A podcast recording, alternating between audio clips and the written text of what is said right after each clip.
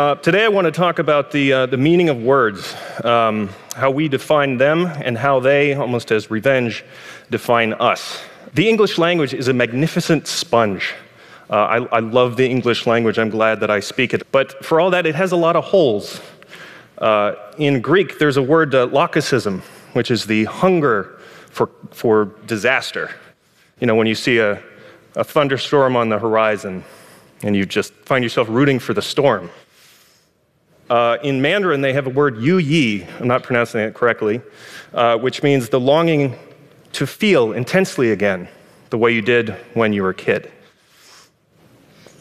In, uh, in Polish, they have a, a word, uh, jouska, which is the, the kind of hypothetical conversation that you compulsively play out in your head. And, uh, and finally, in German, of course, in German, uh, they have a, a word called uh, Zielschmerz, which is the dread of getting what you want. of finally fulfilling a lifelong dream. I'm German myself, so I know exactly what that feels like. Now, I, am not sure if I would use any of these words as I go about my day, but I'm really glad they exist. But the only reason they exist is because I made them up. Um, I am the author of The Dictionary of Obscure Sorrows, uh, which I've been writing for the last seven years. And it, the whole mission of the project is to sort of find holes in, in the language of emotion and try to fill them so that we have a way of talking about all those human peccadillos and quirks of the human condition that, um, that we all feel but may not think to talk about because we don't have the words to do it. And about halfway through this project, um, I uh, defined Sonder, the idea that we all think of ourselves as the main character and everyone else is just extras. Um, but in reality, we're all the main character. And you yourself are an extra in someone else's story. Um, and so as soon as I, I published that, um, I got a lot of response from people saying, Thank you for giving voice to something that I had felt all my life, but I, I, there was no word for that. So it made them feel less alone. I think that's the power of words, uh, to make us feel less alone.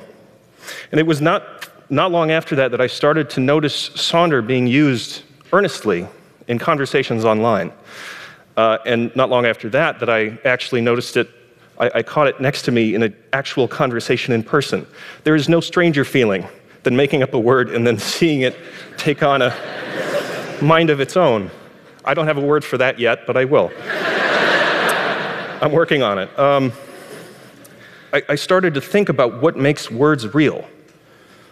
Because a lot of people ask me, the most common thing I got from people is, well, are, are, these words made up? I don't, I don't really understand.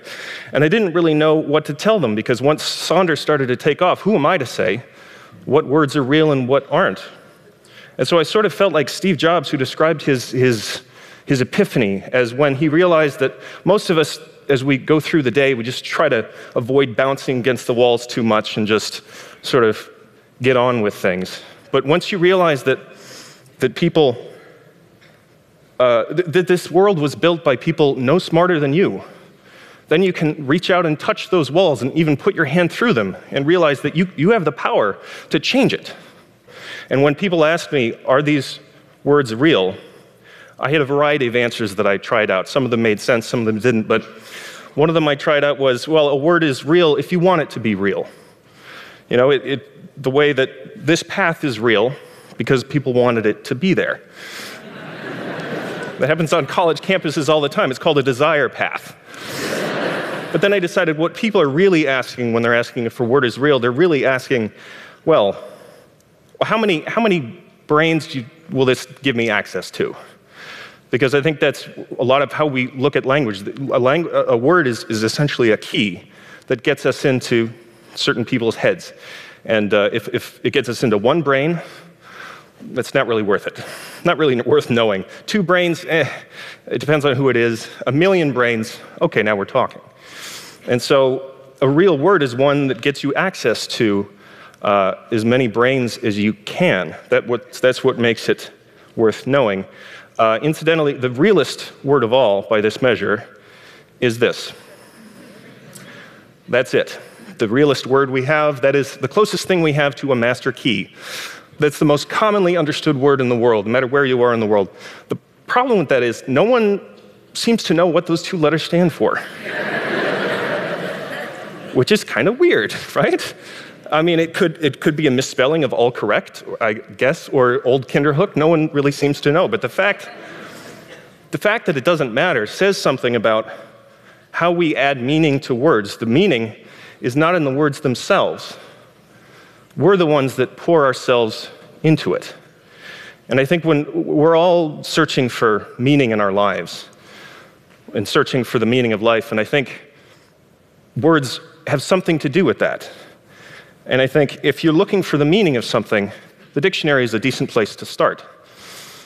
It brings a sense of order to a very chaotic universe. Our view of things is so limited that we have to come up with patterns and shorthands and, and try to figure out a way to interpret it and, and be able to get on with our day.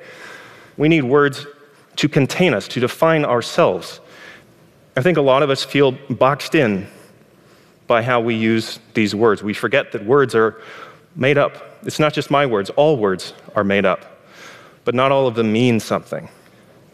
We're all just sort of trapped in our own lexicons that don't necessarily correlate with people who aren't already like us.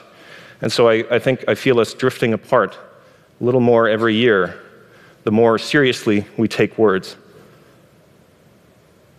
Because remember, words are not real. They don't have meaning, we do. And I, would like to leave you with a reading from one of my favorite philosophers, uh, Bill Watterson, who created Calvin and Hobbes. He said, Creating a life that reflects your values and satisfies your soul is a rare achievement. To invent your own life's meaning is not easy, but it is still allowed, and I think you'll be happier for the trouble. Thank you.